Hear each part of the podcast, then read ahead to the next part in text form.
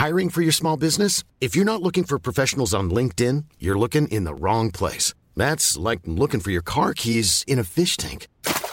LinkedIn helps you hire professionals you can't find anywhere else, even those who aren't actively searching for a new job but might be open to the perfect role. In a given month, over 70% of LinkedIn users don't even visit other leading job sites. So start looking in the right place. With LinkedIn, you can hire professionals like a professional. Post your free job on linkedin.com slash people today.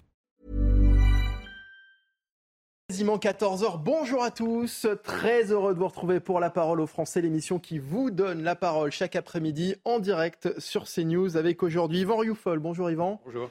Et Guillaume Perrault, journaliste au Figaro. Bonjour Guillaume. Bonjour. Ravi de vous accueillir à tous les deux. On a plein de sujets à aborder euh, cet après-midi, des sujets et des problématiques qui concernent les Français. D'ailleurs, on les entendra, c'est le principe de cette émission. Nous reviendrons notamment sur les propos d'Yannick Aleno sur RTL euh, ce matin qui souhaite la création d'un délit d'homicide routier. Est-ce possible? Est-ce que ça pourrait changer concrètement euh, quelque chose dans le traitement de ce type d'affaires? Nous verrons tout ça dans un instant avec nos différents intervenants. Mais d'abord, le journal présenté aujourd'hui par Augustin Donadieu. Bonjour Augustin. Bonjour à tous. Le ministère de l'économie cible les ultra riches. Le gouvernement a présenté ce matin euh, son plan de lutte contre la fraude fiscale de très grands fraudeurs. Euh, dorénavant, ces derniers pourront être privés de leurs droits civiques pendant plusieurs années et perdre le bénéfice de tout crédit d'impôt. Pour faire ces annonces, le ministre des Comptes publics, Gabriel Attal, s'est rendu dans un service d'enquête des impôts, justement. Éric de Ridmaten était à ses côtés. C'est ici que ça se passe. Le service d'enquête judiciaire des finances, c'est la police fiscale. Deux informations importantes. D'abord, on va renforcer les contrôles vers les grosses fortunes, les gros patrimoines. 25% de contrôle en plus chaque année. Deuxièmement, l'État va traquer les entreprises qui sont implantées en France, mais qui ont des filiales à l'étranger et qui font remonter leurs bénéfices là où elles payent le moins d'impôts. Gabriel Attal promet de faire remonter des renseignements, d'obtenir des tuyaux en utilisant par exemple Internet, les réseaux sociaux, et puis surtout par des écoutes et des pour quel résultat Eh bien là, il ne donne pas de chiffres précis. Mais le ministre répond qu'il y aura des moyens supplémentaires.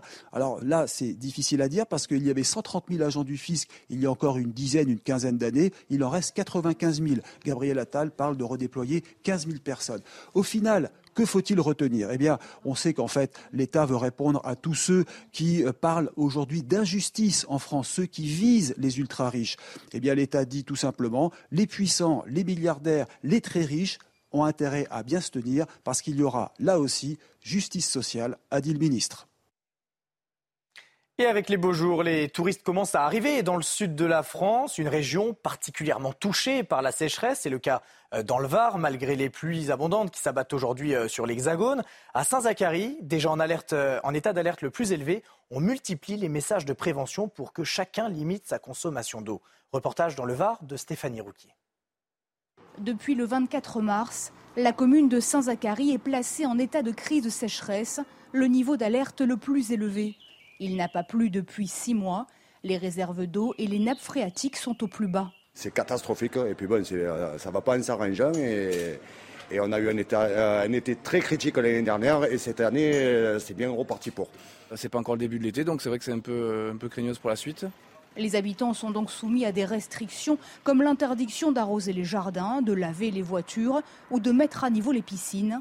Les nombreux touristes qui arrivent dans le département doivent aussi limiter leur consommation. Ici, on est resté deux jours, donc on n'a pas fait de lessive, on n'a pas lavé la voiture, enfin bon, rien d'extraordinaire. De, rien mais les vacanciers ne sont pas forcément informés, alors le maire de la commune multiplie la diffusion des messages d'alerte. C'est indiqué sur les sites internet, c'est indiqué à l'office du tourisme, et puis voilà, c'est tout ce qu'on peut faire, c'est sensibiliser, sensibiliser. Mais vous savez, tant qu'il y a de l'eau robinet, les gens ont du mal à comprendre qu'on est en crise sécheresse.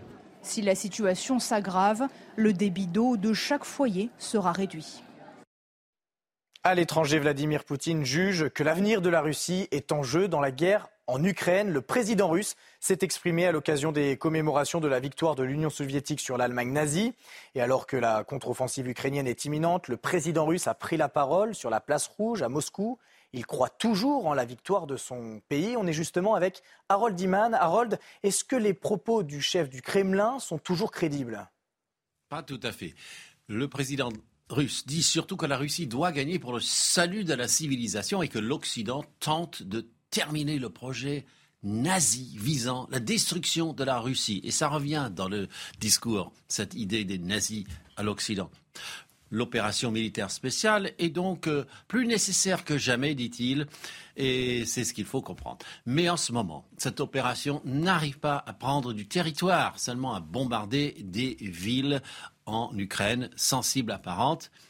Et le plus grand critique de cette opération est bien le chef de la milice mercenaire russe Wagner, Evgeny Prigogine, qui tente de conquérir la ville de Bakhmut.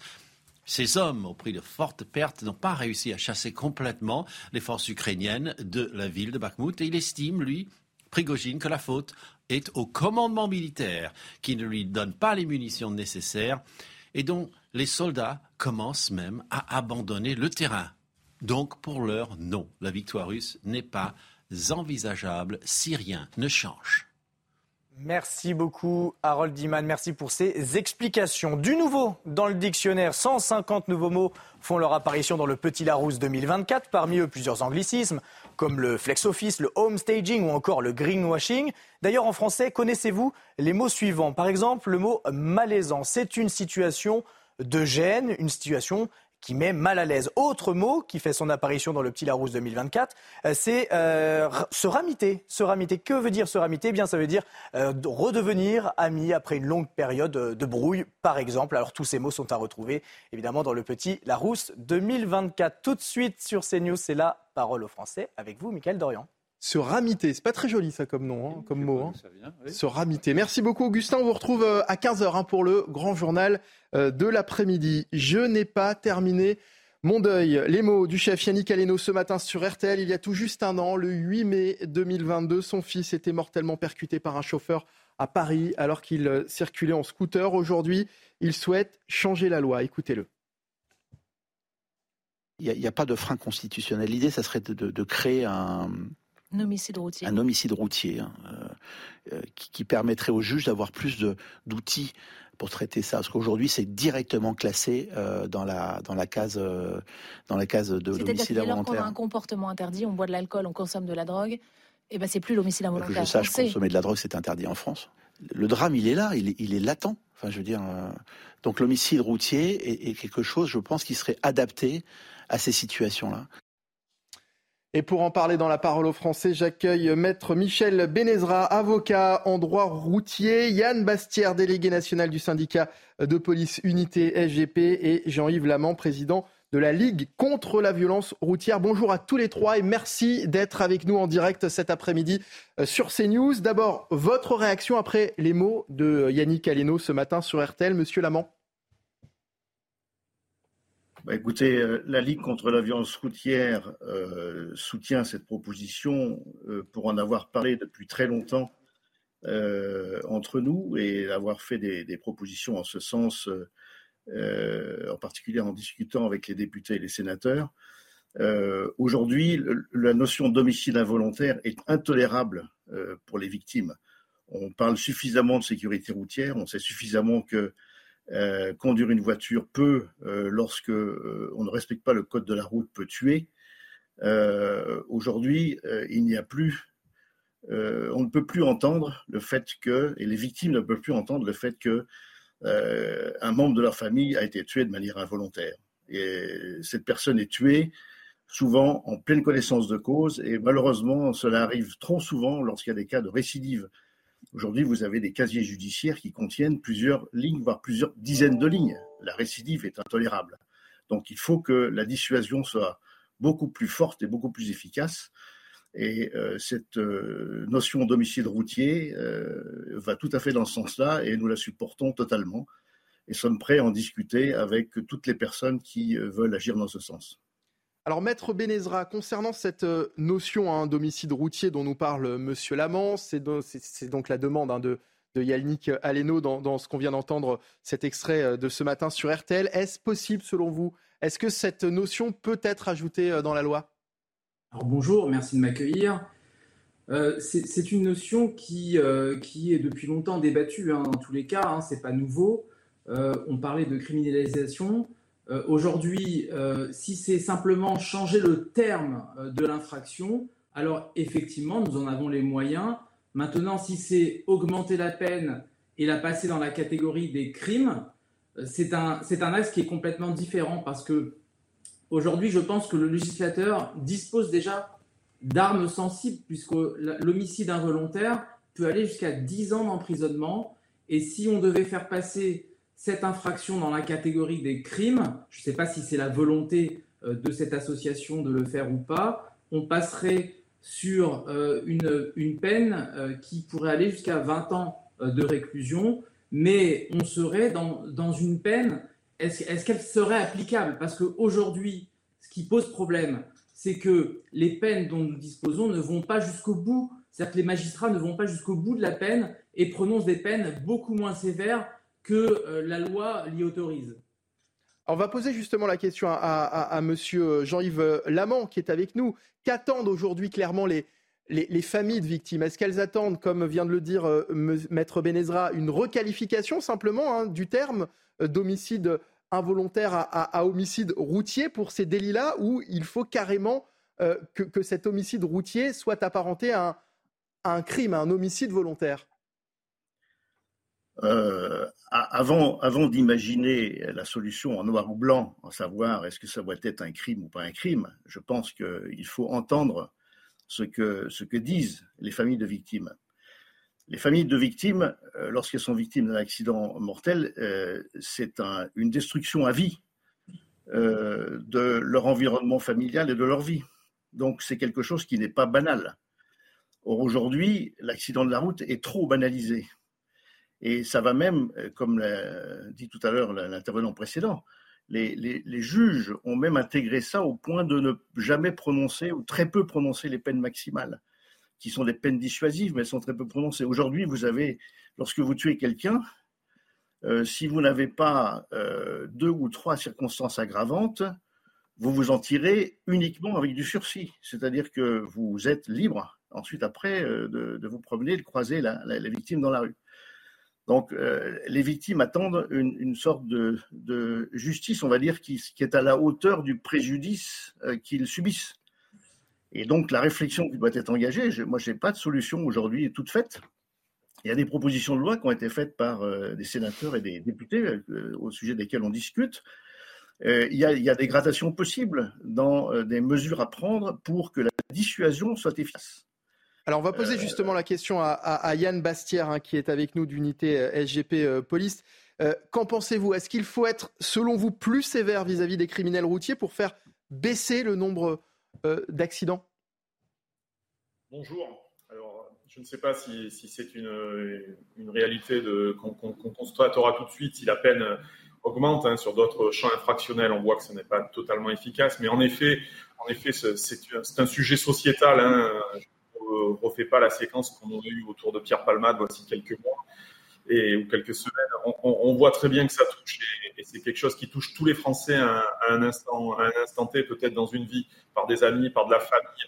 Donc, en effet, il faut être, euh, je pense, un peu plus, un peu plus réaliste aujourd'hui sur, ce, type d'infraction qui, crée des drames euh, chez chacun d'entre nous. Euh, ça veut dire, Jean-Yves Lamont, que pour vous, la prévention ne suffit pas aujourd'hui? Bah, la prévention ne suffit pas. La, preuve en est que aujourd'hui, euh, on est obligé de constater 3260 morts en 2022 et on avait exactement le même nombre de morts en 2013. Donc depuis 10 ans, il ne s'est rien passé du tout. C'est un échec total pour la sécurité routière.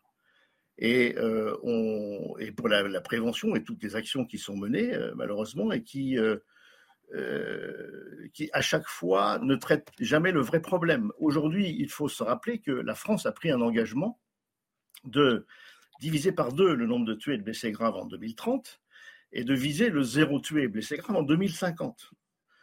Donc, il y a certes un petit peu de temps, mais ça suppose que euh, le nombre de tués et de tués en particulier baisse d'environ 7% par an.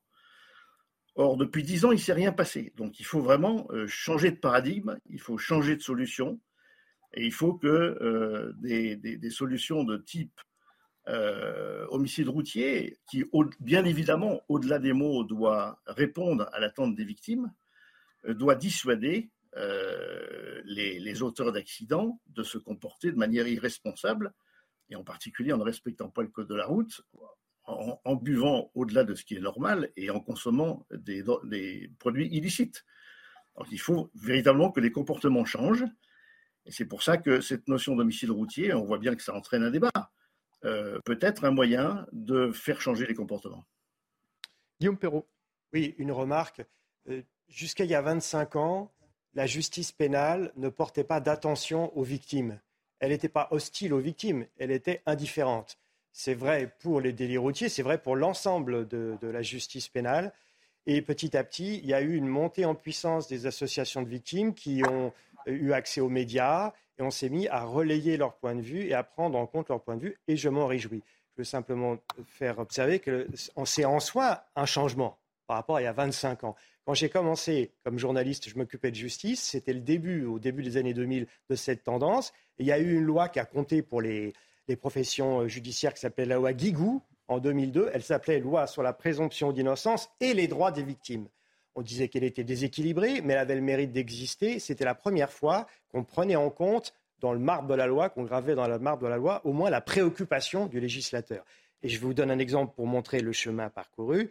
Il y a 25 ans, quand vous, que, si vous aviez eu la douleur d'avoir quelqu'un qui était euh, tué par un meurtrier euh, dans votre famille, euh, je veux dire aux assises, hein, une situation classique, quand le, quand le meurtrier bénéficiait d'une libération conditionnelle, la famille n'était pas avertie. La famille n'était pas avertie. Exemple typique, le juge Michel. Le juge Michel, c'est ce juge d'instruction marseillais qui s'occupait d'affaires de drogue et qui a été assassiné par des, des, gangsters au début des années 80. Sa famille ouvre le journal de Marseille et découvre un jour que le meurtrier est en liberté. C'est comme ça qu'ils mm. l'ont appris.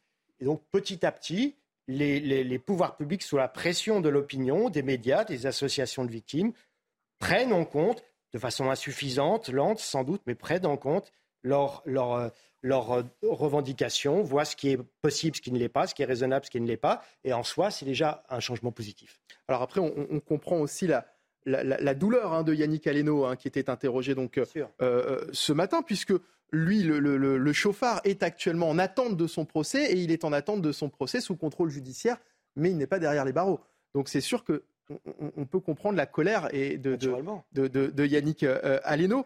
Euh, Maître euh, Benezra, comment sont traités ce genre d'affaires aujourd'hui?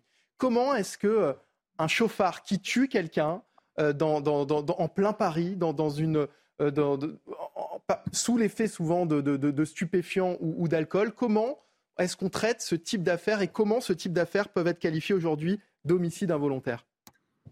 Alors aujourd'hui, euh, cela va dépendre des circonstances aggravantes. Euh, si effectivement il n'y a aucune circonstance aggravante, il y a de fortes chances que la personne euh, soit placée peut-être sous contrôle judiciaire ou même pas, hein, et soit convoquée à une audience.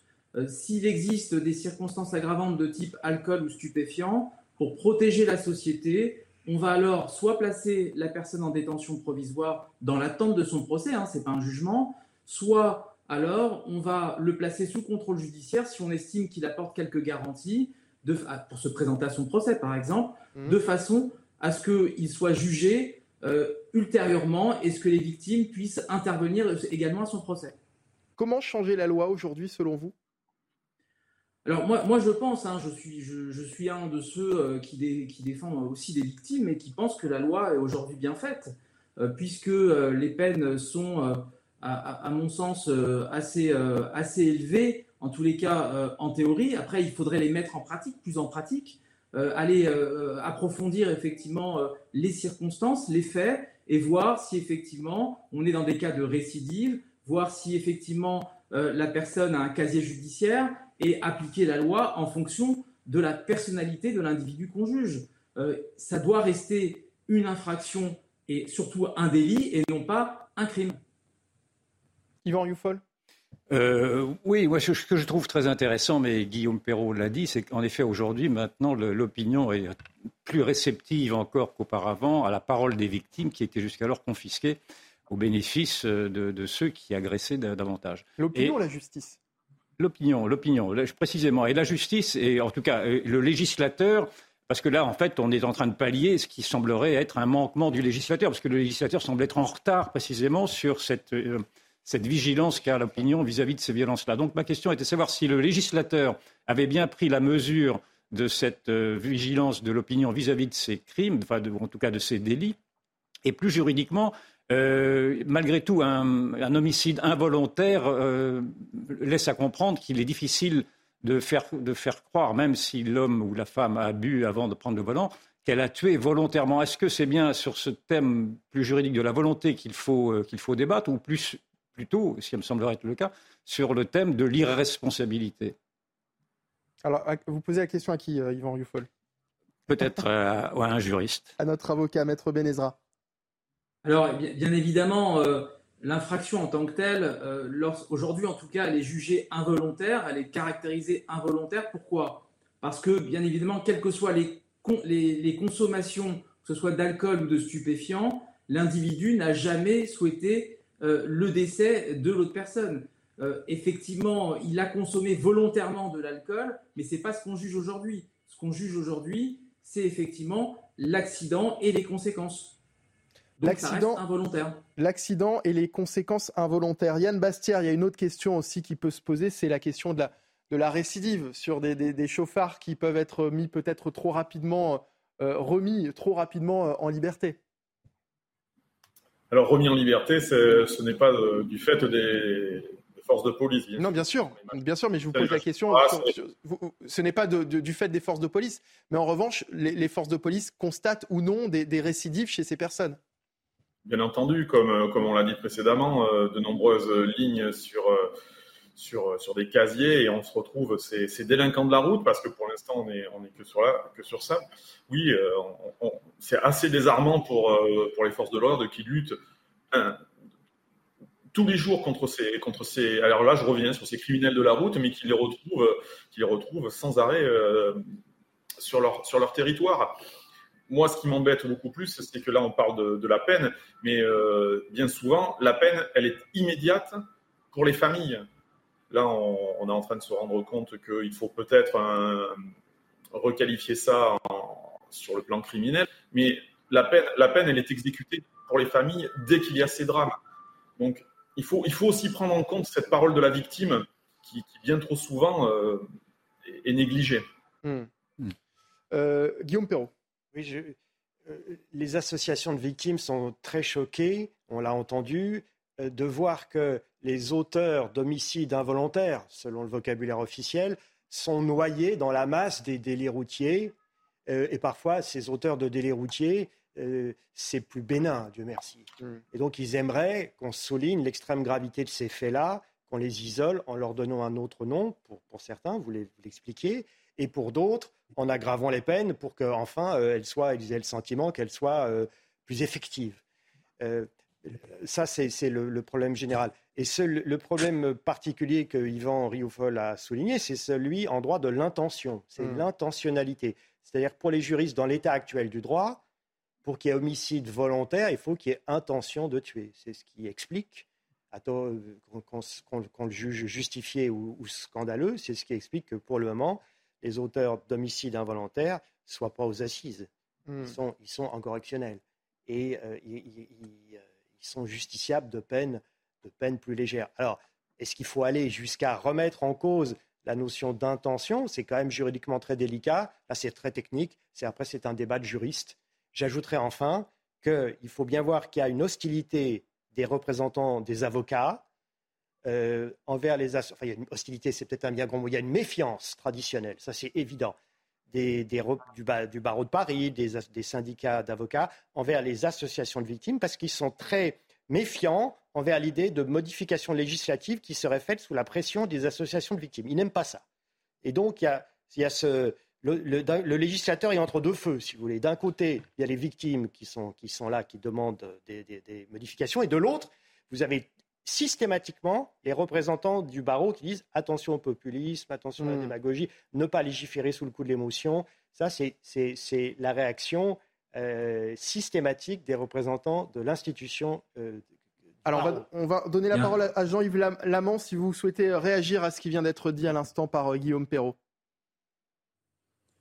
Oui, je pense que euh, aujourd'hui, si le débat euh, sur l'homicide routier ne progresse pas, euh, on, a, on, a, signalé que ça fait à peu près dix ans hein, que cette proposition est sur la table, c'est parce qu'effectivement, il existe des hostilités de la part d'un certain nombre de professions pour, parce que ça, ça, ça, ça les dérange dans, dans l'exercice de leur profession, dans la flexibilité, dans la liberté qu'ils peuvent avoir de, de l'exercer. Le problème, c'est que aujourd'hui, ce qui, est important, c'est de remettre encore plus qu'auparavant la victime au cœur du débat. Le, problème aujourd'hui, l'enjeu aujourd'hui quand même, c'est le fait qu'il euh, existe euh, euh, aujourd'hui un engagement de la France pour atteindre le zéro tué en 2050 et on n'a aucune feuille de route, il n'y a aucune vision aujourd'hui du gouvernement sur le sujet. Et en tant qu'association, euh, ce que l'on fait, c'est qu'on ne fait que relayer la parole des victimes, qui consiste à dire, mais attendez, on ne va pas rester comme ça pendant 10, 20, 30 ans à déplorer euh, des victimes et sans, sans, sans, sans bouger, sans faire quoi que ce soit. Aujourd'hui, euh, on se rend bien compte que la loi, même si elle existe, elle est insuffisante, ou en tout cas insuffisamment appliquée. On pourrait très bien imaginer, sans, en dépassant le débat de volontaire ou involontaire, je pense qu'il y a un juste milieu. C'est pour ça que le, le terme d'homicide routier propose un juste milieu qui pourrait considérer, par exemple, que la, la personne responsable d'un accident a, comme ça a été signalé tout à l'heure, a aussi une, une, des conséquences immédiates sur, euh, pour elle-même. Une dernière question, on... une dernière question d'Yvan Rioufol. Oui, pour Jean-Yves Lamant. Euh, je, Yves Aleno fait, fait, remarquer deux choses. D'abord, effectivement, euh, cette, cette, inadéquation des peines. Yannick, Yannick Aleno. Yannick Aleno, pardon. Cette inadéquation des peines vis-à-vis -vis de cette violence routière, mais également la grande solitude des, des, des, de la famille des victimes. Une fois que l'acte a été commis, elle se retrouve seule face à des, à problèmes euh, administratifs, financiers, etc. Pouvez-vous nous expliquer en deux mots quelle est cette situation et comment elle peut être résolue? Ben, écoutez, la, la, solitude des familles de victimes, euh, c'est effectivement une, vraie, vraie, vraie réalité. C'est-à-dire que, euh, d'abord, un, vous, personne ne s'attend à ce que ça vous arrive, donc vous n'êtes pas formé pour ça. Donc, quand ça vous tombe dessus, vous ne savez pas comment faire, comment réagir, si ce n'est vous retourner vers euh, les associations d'aide euh, aux victimes que nous sommes, mais qui sont, nous sommes des bénévoles et euh, en aucun cas des, des, des, des supplétifs de l'État. Aujourd'hui, nous, nous, réclamons que les, les, les, victimes puissent être aidées dans les différents départements, dans les différents commissariats, par des personnes qui sont spécialisées et qui sont formées pour ça. On parle de référents dans les commissariats pour les violences conjugales, par exemple, on en parle beaucoup, mais il ne se passe rien pour les, pour les, les victimes de la route. On devrait avoir au moins l'équivalent euh, en formation de personnel pour accueillir les, les victimes. Et, euh, et merci. Les choses dont se les victimes, c'est l'accueil, parfois souvent malheureusement déplorable qui, qui, leur est réservé lorsqu'elles vont soit porter plainte, soit aller dans les commissariats, par exemple. Et merci à tous les trois. Merci à Jean-Yves Lamont, président de la Ligue contre la violence routière, d'avoir été avec nous cet après-midi. Yann Bastière, délégué national du syndicat de police unité SGP. Et puis merci à maître Michel Bénézra, avocat en droit routier. On marque une pause et on revient juste après le rappel des titres de l'actualité et puis la suite de la parole aux Français, toujours en direct sur CNews. Restez avec nous. Il est 14h30 sur CNews. Merci de nous avoir rejoints. La parole aux Français euh, continue avec euh, Guillaume Perrault et Yvan Rioufol. Mais juste avant, voici le rappel des principaux titres de l'actualité. CNews Info, c'est avec Adrien Spiteri. Le gouvernement présente son plan de lutte contre la fraude fiscale. Il vise en priorité les très grandes fraudes et notamment la fraude internationale. Selon Gabriel Attal, ministre délégué chargé des comptes publics, l'objectif est de concentrer l'effort sur les ultra-riches. Le plan prévoit une hausse de 25% du nombre de contrôles fiscaux. Volodymyr Zelensky dénonce les restrictions européennes sur les exportations céréalières ukrainiennes, des revendications adressées à la présidente de la Commission européenne Ursula von der Leyen à l'occasion de la journée de l'Europe aujourd'hui. Pour le président ukrainien, elles sont, je cite, inacceptables et cruelles. Et justement, en pleine guerre en Ukraine, les célébrations du 9 mai ont eu lieu sous haute surveillance en Russie aujourd'hui. Plusieurs villes ont fêté la victoire sur l'Allemagne nazie en 1945. Le chef Vladimir Poutine, était bien présent à Moscou. La sécurité a été fortement renforcée. Merci beaucoup Adrien Spiteri pour le rappel des titres de l'actualité de ce mardi. Et ce mardi, nous célébrons aussi la journée de l'Europe, une journée euh, toute trouvée donc pour euh, débattre d'une proposition de loi du groupe Renaissance qui vise à rendre obligatoire le drapeau européen sur les façades des mairies. Actuellement, la seule obligation en matière de pavoisement euh, figure dans le, code de l'éducation. Il pose une obligation d'apposer les drapeaux tricolores européens sur la façade des écoles, des écoles hein, uniquement et des établissements évidemment euh, d'enseignement du, second degré public et euh, privé sous contrat. On va en parler avec Ludovic Taureau, qui est maire UDI de Coubron, en Seine-Saint-Denis. On, va essayer, on va contacter également Vincent Jeanbrun dans un instant, qui est également avec nous. Donc formidable. Vincent Jeanvrin, maire euh, LR de l'Aille et Rose, c'est dans le, dans le Val-de-Marne. Bonjour à tous les deux. Merci d'être avec nous euh, euh, en, direct. Alors, bonne ou mauvaise nouvelle, cette proposition de loi du groupe Renaissance, selon vous? Première question, je pose la question à Ludovic Toro. Je peux rien. Monsieur Toro, est-ce que vous nous entendez?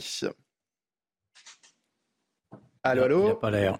Alors, il n'a pas l'air de nous entendre. Alors, je vais poser la question à Vincent Jeanbrun. Bonne ou mauvaise idée, selon vous, cette proposition de loi? Alors, d'abord, je voudrais saluer mon collègue Ludovic Toro euh, et vous dire que, en soi, c'est une bonne idée au sens où c'est important que les symboles européens soient euh, bien représentés sur le territoire national.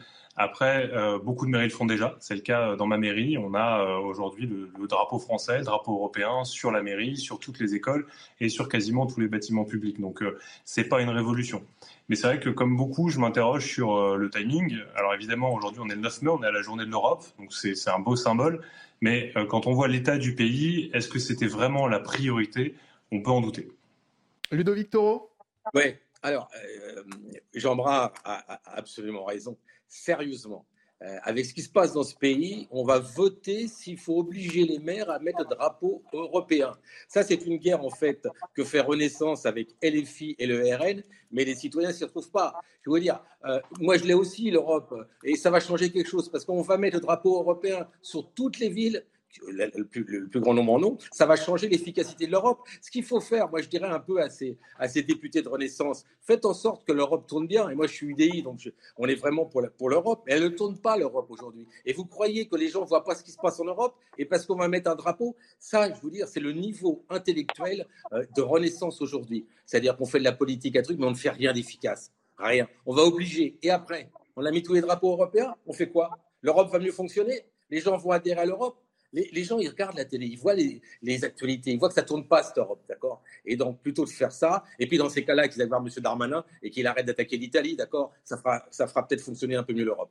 Alors, n'est-ce pas étrange cependant qu'il n'y ait aucune obligation en la matière, y compris pour le drapeau tricolore? Alors, euh, bon, il y a très peu de mairies. Attendez, faites le tour. Vous savez qu'on part un drapeau au moins tricolore et, évidemment européen. Dans les faits, évidemment. En fait, c'est un faux. C'est pour ça que je vous dis que c'est un faux problème. Et, Jean Brun a totalement raison. C'est purement de la politique. Il n'y a pas autre chose à faire. Ils n'ont pas autre chose à faire que de se voir. Est-ce qu'on va faire ci? Alors, les autres députés d'Horizon et de Modem, ils ne savent pas s'ils vont voter. Eh, les députés Renaissance, euh, la France a des vrais problèmes aujourd'hui de pouvoir d'achat. Vous n'avez pas autre chose à faire voilà, excusez-moi. Attendez, tous les maires, tous les maires défendent leur ville, la France et l'Europe. Et c'est pas en mettant un drapeau européen que ça va changer quelque chose à l'efficacité de l'Europe. Euh, alors, Vincent Jeanbrun, beaucoup jugent cette euh, euh, proposition de loi inutile. Hein, c'est ce que vous disiez. Oui, c'est au sens où elle est superflue. On, le fait déjà. Je le fais dans ma mairie. Je, Ludovic Toros dans sa commune, je suis sûr le fait oui, mais déjà. Vous le faites, mais tout le monde ne le fait pas. De besoin de loi. Maintenant, la, question, c'est de se dire qu'est-ce qu'on veut faire. À un an des élections européennes, on veut donner envie à nos concitoyens d'aimer l'Europe. Bah, super. Mais dans ce cas-là, comme le disait Ludovic Toro, il faut qu'on donne du sens à l'Europe. Euh, une Europe qui nous protège, une Europe quand euh, euh, il y a une crise, une pandémie mondiale, soit capable de trouver un vaccin et de, de, nous aider. Une Europe qui soit capable de se défendre à sa frontière quand la Russie attaque un pays sur le continent européen. Bref, l'Europe, c'est pas juste un drapeau, c'est pas juste des couleurs. S'il suffisait d'avoir des symboles européens sous les yeux pour aimer l'Europe, euh, la monnaie unique aurait suffi. Or, on voit bien que ça ne suffit pas du tout. Et puis, je vais vous dire quelque chose qui paraît anecdotique, mais pavoiser un bâtiment, ça coûte de l'argent. C'est tout bête, hein mais euh, c'est des drapeaux qu'il va falloir euh, nettoyer régulièrement. bien souvent, il faut les accrocher avec des nacelles. Donc, pardon d'être aussi terre à terre, mais une loi qui l'oblige va obliger des toutes, toutes petites communes, voire parfois des villages, à mettre en place des, des coûts qui ne sont pas forcément utiles aujourd'hui. Le drapeau européen, il peut tout à fait euh, être dans un hall de mairie et pas forcément sur le fronton du bâtiment. Et c'est en ça que euh, cette obligation nous paraît, voilà, ça va pas faire de mal, hein, clairement, mais était-ce la priorité J'ai du mal à le croire. En tout cas, moi, je le fais de bon cœur. C'est déjà fait dans ma commune. J'estime que c'est important. mais voilà, je me mets à la place de concitoyens qui se disent les députés n'ont pas mieux à faire aujourd'hui que, que, de débattre de ça. Donc si je comprends bien, Vincent Jeanbrun, pour, vous, vous, êtes pour, mais pour vous, ce n'est pas une priorité. Oui, je suis pour parce qu'on le fait déjà. Je suis pour parce qu'on le fait déjà. Je suis pour parce que euh, je me sens citoyen français et citoyen européen. Il n'y a pas de sujet là-dessus. Mais en revanche, le, moment est quand même sacrément mal choisi par euh, euh, les élus de, de, Renaissance pour apporter ce, ce, type de débat sur la table aujourd'hui parce que euh, ce n'est pas une priorité de savoir si on met tel ou tel drapeau sur tel ou tel bâtiment. Euh, il y a déjà le drapeau français sur quasiment toutes les mairies de France. Ça n'a pas renforcé l'esprit patriotique pour autant. Donc les symboles sont importants, mais il faut savoir les, mettre en avant au bon moment. Et là, objectivement, je, m'interroge sur, euh, la nécessité de faire tout ça maintenant. Après, encore une fois, bon, c'est pas grave, et tant mieux si on a des drapeaux européens sur nos mairies, sur nos écoles, à côté du drapeau français. Moi, je me sens français et européen, il n'y a pas de sujet là-dessus.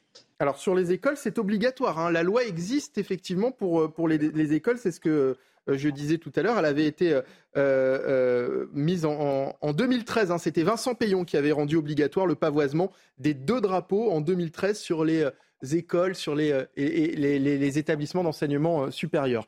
Yvan Rioufol. ce n'est pas grave, dites-vous peut-être pourrait-on dire que c'est grave malgré tout, parce que euh, cette initiative euh, témoigne dans le fond de, l'incapacité qu'a le parti présidentiel à comprendre quel est le rejet, le profond rejet d'une partie de la population vis-à-vis de, non pas vis-à-vis de l'Europe en tant que puissance culturelle, naturellement, nous sommes tous européens, mais vis-à-vis -vis de cette Union européenne qui, malgré tout, a été rejetée en 2005 par un référendum qui n'a pas été appliqué. Donc on connaît aujourd'hui les réticences d'une partie des, Français, mais également une réticence d'une partie du peuple européen à, se, à, se, reconnaître dans cette souveraineté européenne. il y a une incongruité intellectuelle dans le fond également, et c'est ma deuxième remarque, euh, à faire côtoyer, se côtoyer le drapeau français qui symbolise naturellement une souveraineté nationale et le drapeau européen qui voudrait symboliser, ce que veut d'ailleurs Emmanuel Macron, une souveraineté européenne. On ne peut pas entre les deux souverainetés, il faut choisir. Il ne peut pas y avoir à la fois une souveraineté européenne et une souveraineté nationale. Moi, je suis de ceux qui pensent que la souveraineté nationale doit primer sur la souveraineté européenne, et donc je trouve totalement d'abord superflu qu'il y ait un drapeau européen sur les mairies.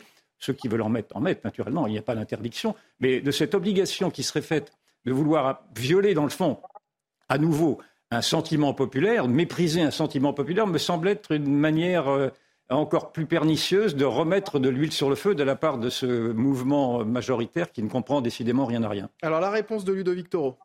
Oui, mais, mais, mais, mais c'est vrai, si vous faites le compte des mairies qui n'ont pas de drapeau européen, combien il va en avoir? 5 ou 6% Sérieusement. Ce parti présidentiel, il a que ça à faire, ces députés de Renaissance, de sortir des textes comme ça. Moi, je vais vous dire une chose, ce qu'il faudrait plutôt mettre sur toutes les mairies de France, c'est les trois termes, liberté, égalité et fraternité. Ça permettrait aussi d'un peu d'avancer notre pays. Mais là, je dis encore, mais ils ont ça à faire. Alors oui, les élections européennes vont arriver. Donc, ils vont se présenter comme le parti de l'Europe.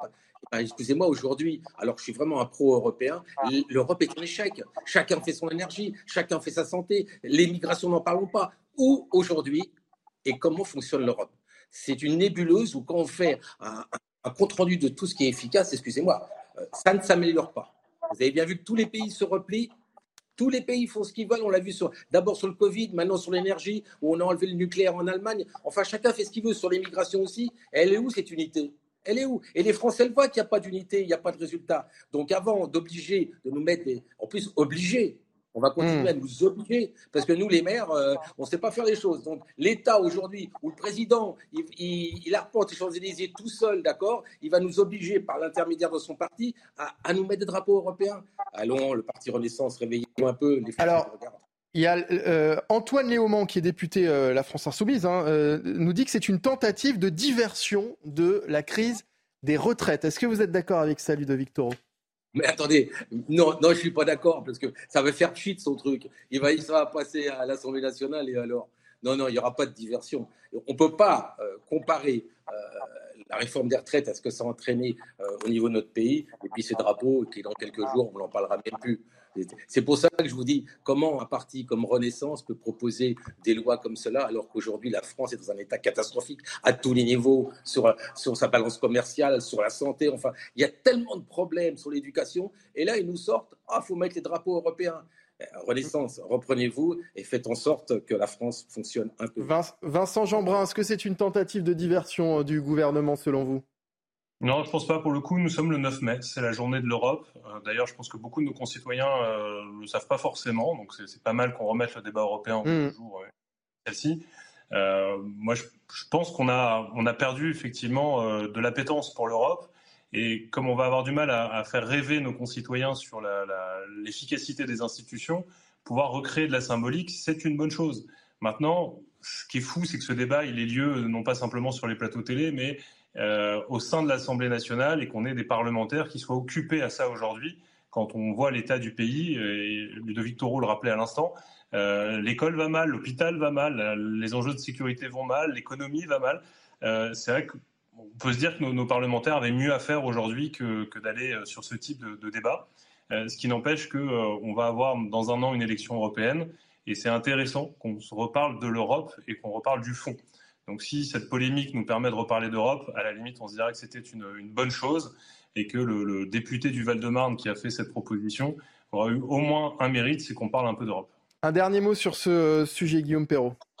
Oui, juste pour euh, dire que constater avec euh, nos, intervenants, nos deux maires, que quand les députés ont le sentiment de ne pas avoir prise sur les grands sujets, ils se vengent en s'attaquant à des symboles. Et là, clairement, c'est l'effet d'annonce, c'est le, symbole.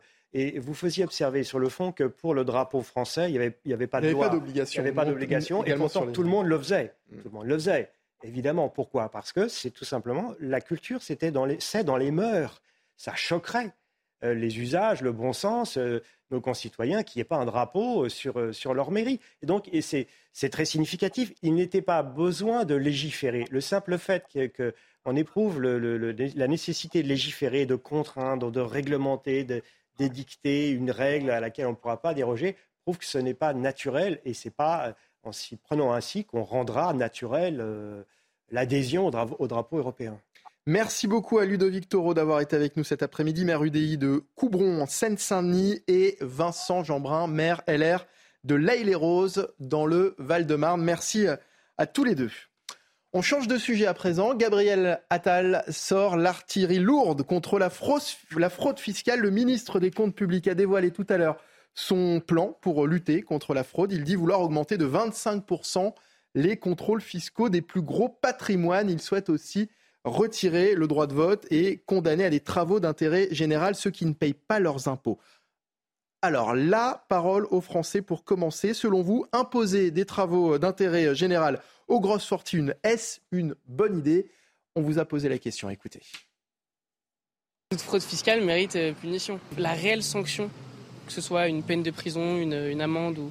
je pense qu'elle mérite vraiment euh, étude. Indignité nationale pour les mecs qui fraudent. Euh, non, il faut les mettre en tôle. voilà, mettons-les en tôle. Travaux d'intérêt général, pourquoi pas, oui. C'est pas une mauvaise idée. On peut, il y, a le goudron et les plumes aussi, c'est pas mal. Et avec nous pour en parler, Pascal Delima. Bonjour, vous êtes chef économiste de CGI Business Consulting. D'abord, monsieur Delima, expliquez-nous qu'est-ce qu'une fraude fiscale? Bah, c'est simplement un processus en fait fiscal, hein, un processus d'allocation de, fonds, d'argent, qui vise donc évidemment à, contourner l'impôt d'un pays, soit par le biais d'une sous-estimation de non-déclaration de revenus, soit par le biais de ce qu'on appelle la fraude TVA ou des sociétés écrans ou de l'évasion pure pour certaines multinationales. Euh, voilà, ce sont des déclarations un peu fausses qui visent à, payer moins d'impôts, on va dire. Payer ses impôts dans un autre pays, par exemple, lorsqu'on est français, c'est une fraude? Ah non, pas du tout. Euh, lorsque vous achetez un bien immobilier dans un pays de l'Union européenne, vous avez un impôt de ce pays de l'Union européenne et vous ne payez pas d'impôt en France. Il n'y a absolument rien de, fraude là-dessus, puisque par définition, votre bien euh, résident est en France et que vous avez une maison, le cas échéant, secondaire à l'étranger. Donc là, il n'y a rien de, de, fraude fiscale. Ça fait partie du pacte européen et de l'Union européenne. Il y a des, des comment dire, des, échanges de fichiers, si vous voulez, qui vont se renforcer pour, pour être bien certain que derrière tout cela, il n'y a pas encore autre chose, quoi, de façon plus large. Mais non, il faut être un petit peu plus complexe et plus subtil pour, pour aller sur un terrain sur un terrain réellement de fraude. Alors, vous avez écouté le ministre des Comptes publics tout à l'heure. Est-ce que ce que propose Gabriel Attal est, réalisable selon vous? Ah oui, c'est très réalisable, bien sûr. Ce sont des contrôles qui sont euh, renforcés. Euh, euh, on voit bien, l'État a évidemment les, fichiers correspondant aux 100 plus grandes entreprises françaises. Donc c'est quelque chose qui est facile, d'autant plus facile qu'aujourd'hui on utilise aussi beaucoup les nouvelles technologies en particulier. Euh, donc même si, comme on l'a dit, euh, il, y a eu quelques euh, baisses du niveau d'emploi hein, au niveau de l'administration fiscale, on va aussi recréer quelques emplois, mais les technologies sont là aussi pour aider. Donc c'est pas, bien sûr que c'est pas irréalisable. La question c'est de savoir si c'est efficace économiquement et si c'est une mesure économique ou une mesure politique. Là, on arrive sur d'autres sujets. Est-ce que c'est efficace? Est-ce que c'est utile? Est-ce que ça va servir à quelque chose? Alors, c'est efficace économiquement, euh, c'est évident. Il y a des recettes en plus. Hein. chaque année, c'est 12-13 milliards hein, qui sont recouvrés euh, dans la lutte antifraude fiscale. Euh, aujourd'hui, on va essayer d'aller encore plus haut, 20-30 milliards peut-être. Donc, on sait que c'est une manne financière colossale. Il faut savoir que chaque mesure de politique publique, c'est à peine 2 milliards de recettes en plus en moyenne, n'importe laquelle.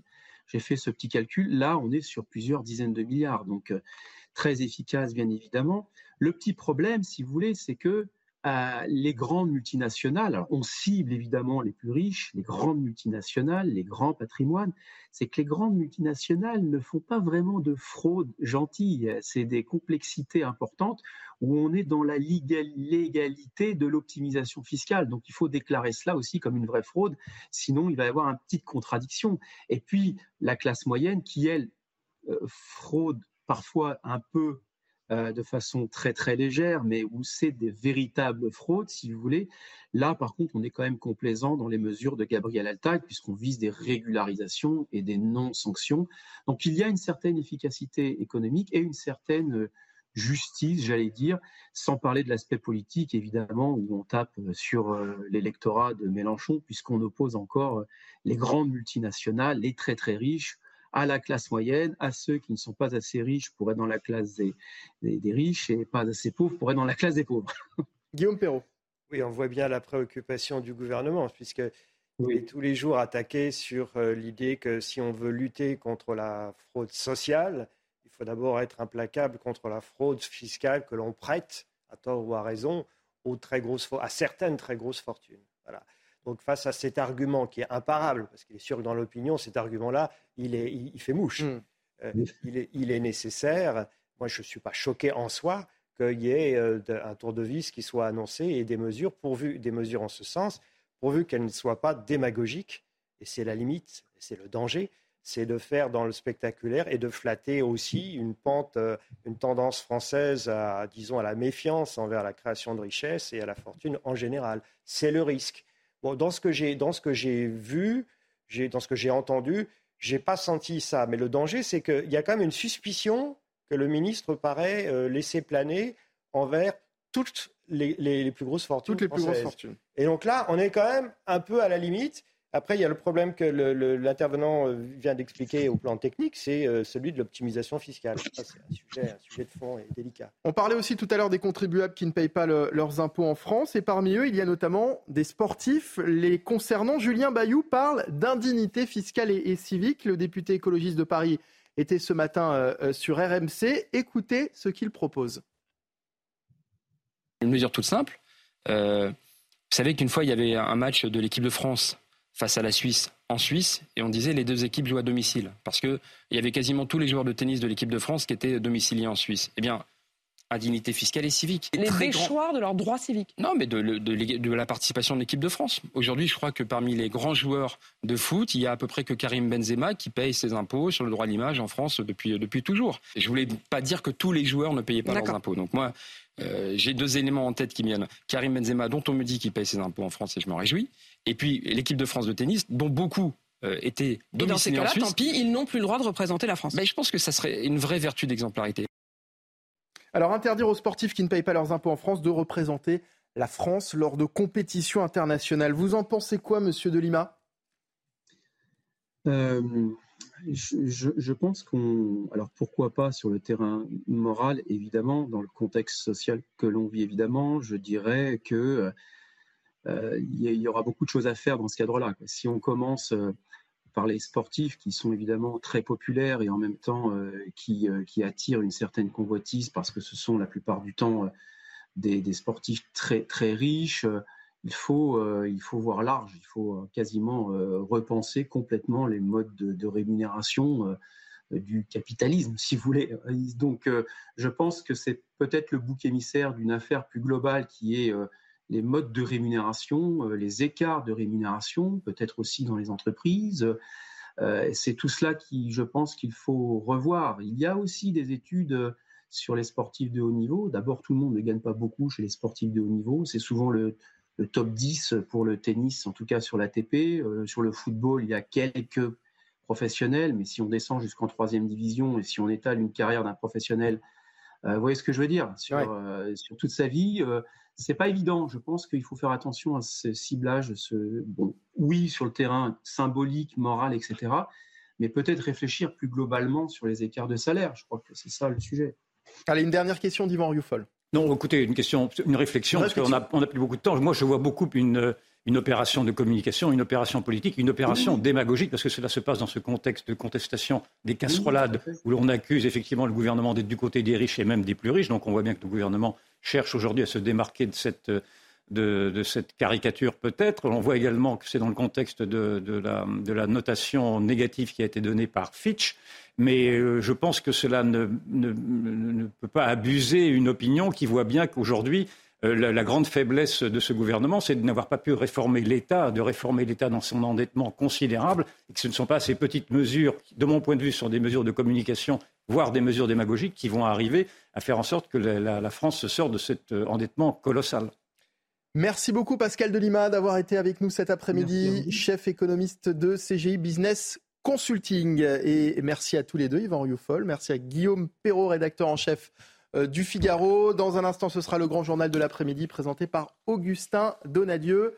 A tout de suite sur CNews. Vous restez avec nous. On marque une courte pause. Il est quasiment 15h sur CNews. Merci de nous rejoindre. C'est l'heure du grand journal de l'après-midi avec Augustin Donadieu et à la une de l'actualité, Augustin. Le gouvernement s'attaque à la fraude fiscale. Les ministres, le ministre des Comptes publics était ce matin dans un centre d'enquête des impôts. Il a annoncé un plan de lutte contre la fraude permettant de mieux repérer les fraudeurs et plus les sanctionner. C'est un retour embarrassant pour la France. L'un des premiers Français partis faire le djihad en Syrie souhaite revenir dans notre pays avec la fille qu'il a eue là-bas. Il est pourtant visé par un mandat d'arrêt. Un an après le décès de son fils dans un accident de la route impliquant un chauffard alcoolisé, Yannick Aleno demande la création d'un délit d'homicide routier. Nous verrons dans un instant ce que cela pourrait changer. Vladimir Poutine croit en la victoire de la Russie à l'occasion des commémorations de la victoire de l'Union soviétique. Le président russe a pris la parole. Pour lui, l'avenir de la Russie est en jeu dans la guerre en Ukraine. Et en fin de journal, nous apprendrons des nouveaux mots. Ils font leur apparition dans le Petit Larousse 2024 et vous verrez que certains d'entre eux sont des purs anglicismes. Mais avant de développer ces titres, la manifestation de l'ultra-droite à Paris samedi continue de faire réagir. La première ministre s'est dite très choquée par les images de ces manifestants habillés tout en noir et souvent masqués. Pourtant, dans un communiqué, la préfecture de police avait justifié l'autorisation de la manifestation par le fait qu'il n'y avait pas eu de débordement les années précédentes. Écoutez la réaction d'Elisabeth Borne. Moi, je conçois que ces images aient pu choquer. Et simplement, je rappelle que dans notre pays, il y a un droit à manifester qui est garanti et qu'on ne peut euh, revenir sur ce droit que quand il y a des bonnes raisons qui sont énumérées dans la loi. Par exemple, des risques de troubles à l'ordre public. Ben, il se trouve qu'il n'y avait pas de risque identifié, d'autant que cette manifestation a déjà eu lieu des années passées et qu'elle ne s'était pas traduite par des troubles à l'ordre public. Je trouve assez choquant les images qu'on a pu voir, mais voilà, c'est aussi euh, notre démocratie de, de garantir le droit à manifester. Et le ministère de l'économie cible les euh, ultra riches. Le gouvernement a présenté ce matin son plan de lutte contre la fraude fiscale, contre les très grands fraudeurs dorénavant. Et ces derniers pourront être privés de leurs droits civiques pendant plusieurs années, même perdre le bénéfice de tout crédit d'impôt. Le plan prévoit également une hausse de 25% du nombre de contrôles fiscaux sur les gros patrimoines. Écoutez le ministre des Comptes publics, Gabriel Attal un service dont je vais euh, doubler le nombre euh, d'effectifs s'agissant des officiers fiscaux euh, judiciaires et que je vais positionner comme un véritable office de lutte anti-fraude aux finances publiques, puisqu'il y a de nouveaux types de fraudes qui sont apparus, notamment la fraude aux aides publiques, qui ont pu être mises en place, par exemple, à l'occasion de certaines crises. Et je veux vraiment le positionner comme un interlocuteur de référence vis-à-vis de l'ensemble des parquets et des institutions européennes par ailleurs. Et pour faire ces annonces, le ministre des Comptes publics s'est rendu dans un service d'enquête des impôts. Éric de Riedmaten, euh, s'en prendre aux grosses fortunes qui fraudent, est-ce réalisable selon vous? Alors déjà, les grosses fortunes qui fraudent, il ne faut pas généraliser parce que ça laisse entendre que les, fortunés euh, font que du trafic. Ça concerne aussi des grandes entreprises euh, internationales, vous savez, qui ont des sièges en France et puis qui arrivent à faire remonter les bénéfices euh, dans les filiales étrangères, et donc elles payent moins d'impôts, on le voit avec l'Irlande, les Pays-Bas, etc. Alors, est-ce que c'est crédible euh, C'est crédible si l'État met les moyens, parce que euh, pour regarder les effectifs de la police fiscale, comme on l'appelle, il y avait 130 000 personnes il y a une quinzaine d'années qui travaillaient sur cette chasse fiscale, sur la fraude, et on a plus que 90 000 aujourd'hui. Donc Gabriel Attal parle de 15 000 personnes de plus. En fait, ce seront des redéploiements. En termes de recettes, si je regarde ce que ça a rapporté l'an dernier, parce que c'est pas nouveau, hein, la traque fiscale, 14 milliards et demi, c'est presque deux fois le budget du ministère euh, de, la Justice. Euh, ça a rapporté 1 milliard 200 millions de plus qu'en 2021. Donc vous voyez, il y a déjà un gros effort euh, qui est fait.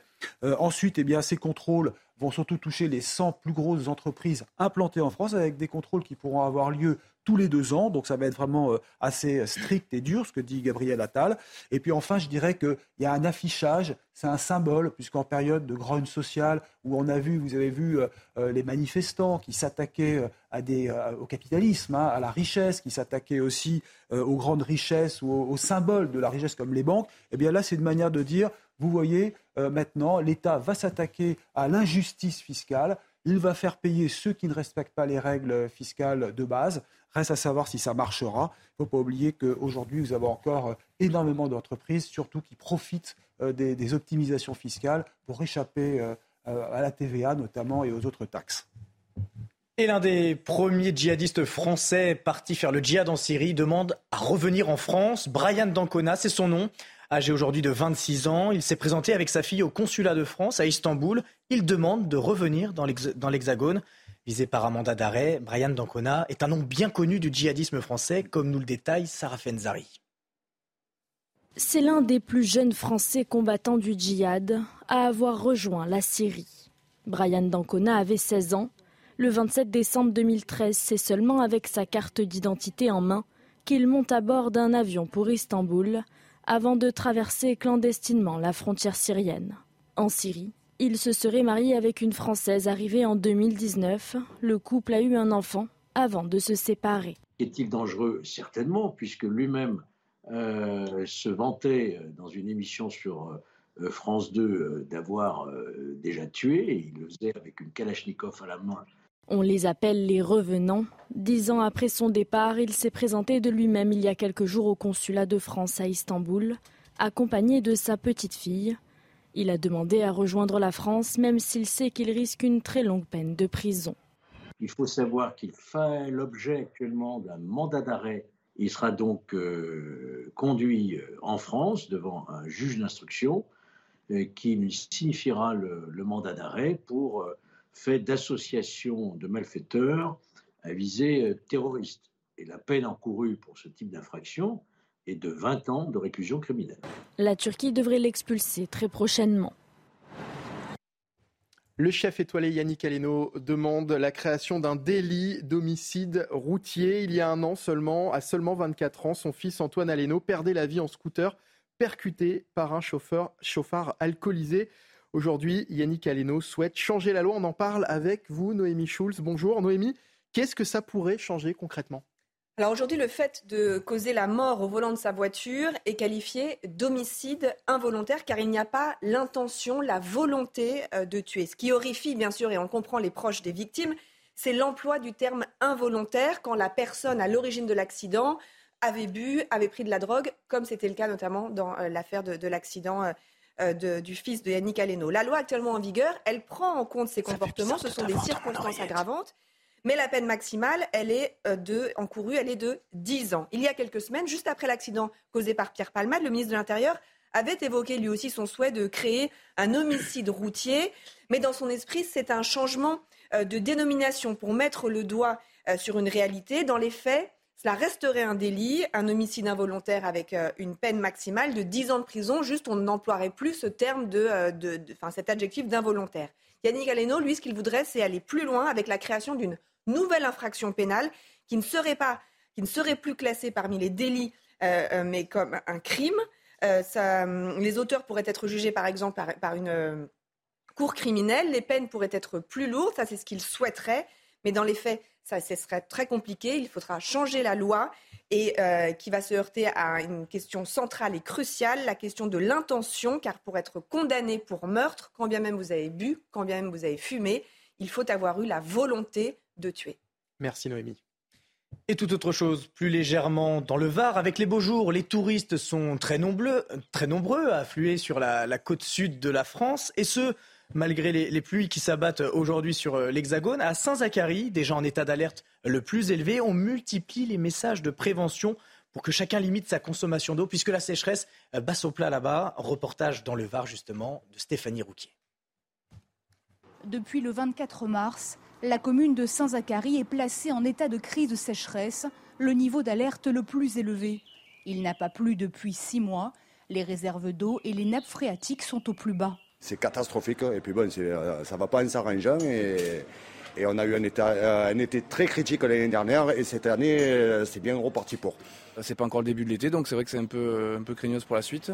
Les habitants sont donc soumis à des restrictions comme l'interdiction d'arroser les jardins, de laver les voitures ou de mettre à niveau les piscines.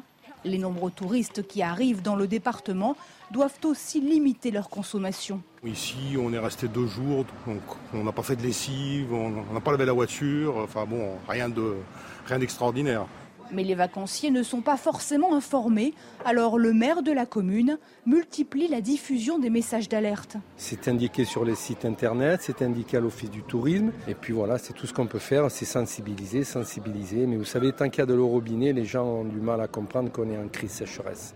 Si la situation s'aggrave, le débit d'eau de chaque foyer sera réduit. L'actualité internationale à présent, Vladimir Poutine juge que l'avenir de la Russie est en jeu dans la guerre en Ukraine. Le président russe s'est exprimé à l'occasion des commémorations de la victoire de l'Union soviétique sur l'Allemagne nazie. Des centaines de militaires ont défilé sur la place rouge à Moscou et alors que la contre-offensive ukrainienne est imminente, le président russe a pris la parole. Je vous propose de l'écouter. La civilisation est de nouveau à un tournant. Une guerre a été lancée contre notre patrie. Pour la Russie, pour nos valeureuses forces armées, pour la victoire.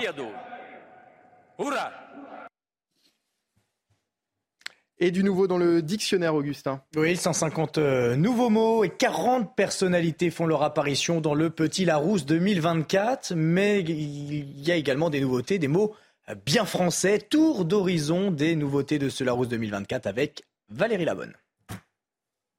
À chaque édition du Petit Larousse, ces nouveautés. Voici celle de 2024. On y retrouve des mots entrés dans le langage courant comme boboisé, l'éco-anxiété, le greenwashing ou bien covidé. Comme chaque année, de nombreux anglicismes y sont intégrés comme escape game ou youtubeur, mais pour beaucoup cela fait partie de l'évolution de la langue française. Je pense que le, langage évolue avec le temps, donc forcément, euh, ça doit. Je, suis pour qu'on adapte le dictionnaire. Le monde est globalisé, donc l'anglais est partout, qu'il s'agisse du euh, secteur professionnel, la culture, les loisirs, donc ça ne me choque pas du tout. Pour les plus inattendus, on retrouve le mot malaisant pour parler de quelque chose ou quelqu'un qui met mal à l'aise ou suscite la gêne, ou bien le mot Instagrammable qui se dit d'un lieu, d'un objet partagé sur le réseau social Instagram. Dans le genre original, il y a le verbe se ramiter pour dire qu'on est redevenu ami après une longue brouille. L'expression familière utilisée par les jeunes PLS y fait également son apparition.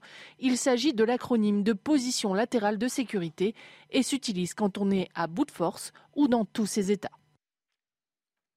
Et tout de suite, on passe à la chronique écho.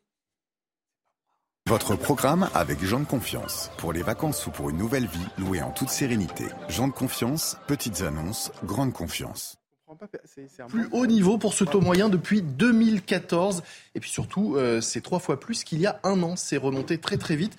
La remontée n'est malheureusement pas finie puisque euh, nos confrères du journal Les Échos ce matin annoncent que ces taux pourraient atteindre et dépasser 4% cet été en moyenne.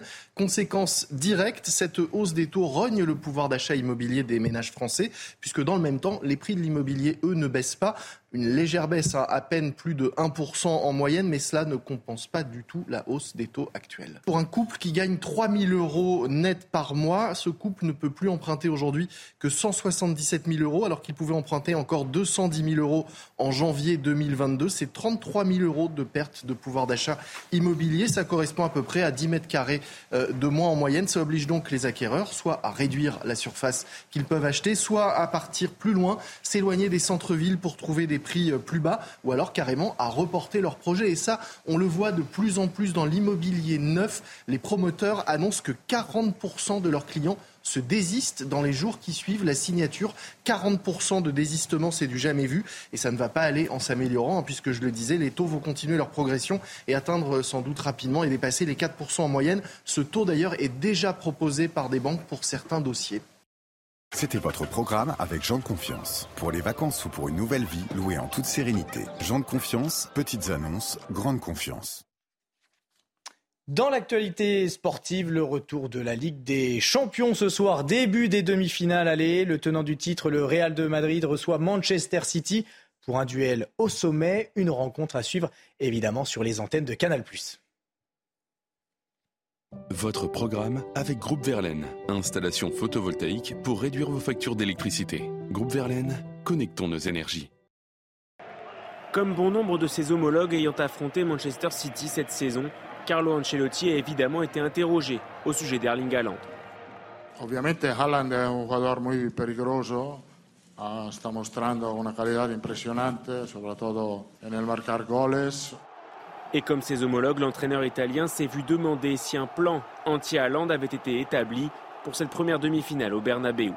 No estamos planteando un partido para parar Haaland, sino para parar un equipo que parece imparable depuis la reprise post-Coupe du Monde, Manchester City n'a en effet concédé plus d'un but qu'à une seule reprise. Mieux, les Sky Blues n'ont perdu aucune de leurs 20 dernières rencontres. C'est dire l'ampleur du défi que devront relever les merengues, opposés à une équipe qui ne cesse de se réinventer. Mais le Real Madrid reste une équipe à part, capable de renverser des situations mal embarquées. Et ce n'est pas Manchester City, battu justement par le Real l'an dernier, au même stade de la compétition, qui pourra dire le contraire. Votre programme avec Groupe Verlaine. Isolation par l'extérieur avec aide de l'État.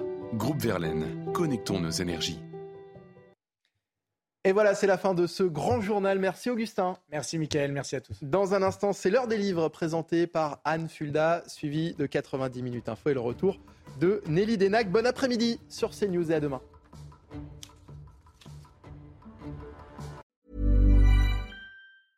Hey, it's Danny Pellegrino from Everything Iconic.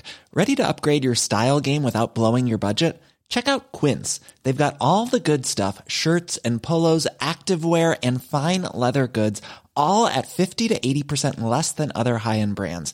And the best part? They're all about safe, ethical, and responsible manufacturing. Get that luxury vibe without the luxury price tag. Hit up quince.com slash upgrade for free shipping and 365 day returns on your next order. That's quince.com slash upgrade.